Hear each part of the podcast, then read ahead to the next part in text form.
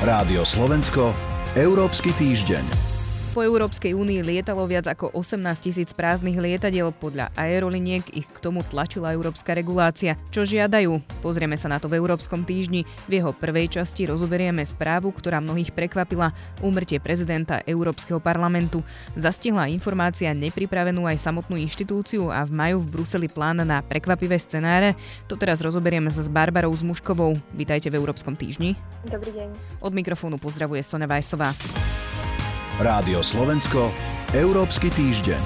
Čau David napísal na sociálnej sieti talianský minister kultúry Dario Franceschini v reakcii na úmrtie prezidenta Európskeho parlamentu Davida Sassoliho. Už som to hovorila, pre mnohých išlo o prekvapivú a možno náhlu správu. Čo sa bude teraz diať a kto ho nahradí? Teraz vlastne zosnulého predsedu Sassoliho nahradila podpredsednička Európskeho parlamentu Roberta Mecola, ktorá je teda aj europoslankyňou a tí podpredsedovia e, sú zoradení podľa e, istej e, seniority, tak by som to mohla povedať, alebo nejaké prednostného poradia. Ona bola vlastne v tom poradí vlastne na najvyššom mieste s tými podpredsedmi, takže ho vlastne ona na týchto zo pár dní, lebo naozaj to iba zo pár dní predtým, než mu mal skončiť mandát, tak na toto obdobie ho nahradí ona. Spomenuli ste teraz, že mu mal skončiť mandát. Čo to znamená? To je v polovici vlastne toho eh, legislatívneho obdobia Európskeho parlamentu? V Európskom parlamente to funguje týmto spôsobom, že vlastne ten mandát, eh, ako sa volí vo eurovoľbách, je to na 5 rokov a tá najvyššia funkcia v Európskom parlamente predseda alebo predsedkynia sa volí na 2,5 roka, takže v polovici mandátu sa vlastne vystriedajú. Čo bolo vlastne zaujímavé, že teraz sa to urobilo takou gentlemanskou dohodou, že vlastne pred tým hlasovaním sa tie frakcie, čo sú vlastne tie politické zoskupenia v Európskom parlamente rozhodli, že na, uh, dohodli, že tú prvú polovicu bude mať druhá najväčšia frakcia sociálnych demokratov a bude to teda uh, pán Sasoli a na druhú polovicu podľa tej gentlemanskej dohody, tak sa to hovorí, malo byť kandidát alebo kandidátka najväčšej frakcie Európskej e, ľudovej strany a um, to vlastne mala byť uh, pani Mecola. Takže bolo prakticky dopredu známe, že v druhej polovici to bude niekto uh, z tejto skupiny Európskej ľudovej strany.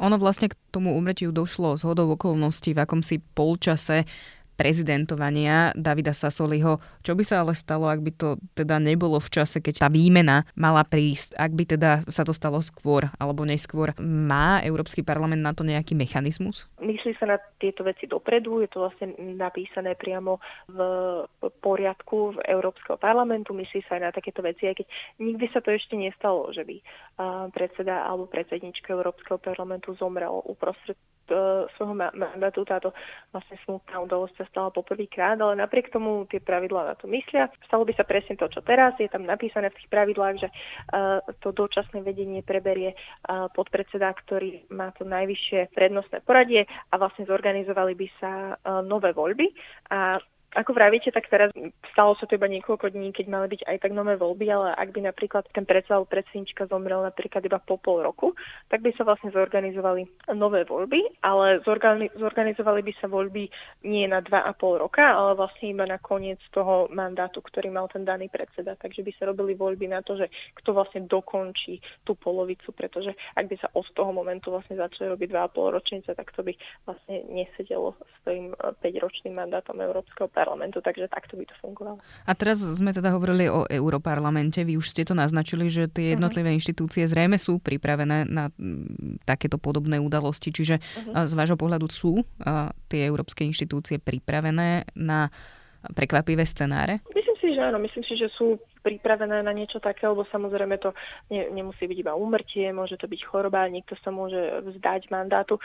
Tým, že to napríklad celé prvýkrát, že pán uh, Sasoli, že predseda zomrel, tak um, neboli možno pripravení tak, že by to bola nejaká rutinná záležitosť alebo že by to nikoho nezaskočilo, ale pripravení tým spôsobom, že naozaj sú tam dokumenty, ktoré si mohli vyhľadať a o ktoré sa mohli oprieť a že nie je to teraz niečo, čo by sa kreslilo na kolene a čo by mohol niekto povedať, že to vlastne nie je demokratické toxická alebo niečo také. Toľko Barbara Zmušková, ďakujem vám za rozhovor. Ďakujeme. Rádio Slovensko, Európsky týždeň. Pokračujeme v Európskom týždni. Európske letecké spoločnosti prevádzkujú tzv. fantomové lety, keď na ich palube nesedí nikto a premávajú prázdne. Hovorí sa o čísle až 18 tisíc. Európska únia je preto aj pod tlakom. Prečo? Rozoberiem teraz s analytikom portálu Euraktiv Michalom Hudecom. Dobrý deň. Dobrý deň. Európske aerolinky tvrdia, že sa tak deje na základe pravidel Európskej únie. Čo hovoria? Čo sa vlastne teda udialo? Celý spor sa začal ešte v decembri minulého roku keď vystúpil generálny riaditeľ nemeckej aerolinky Lufthansa, Karsten Spohr.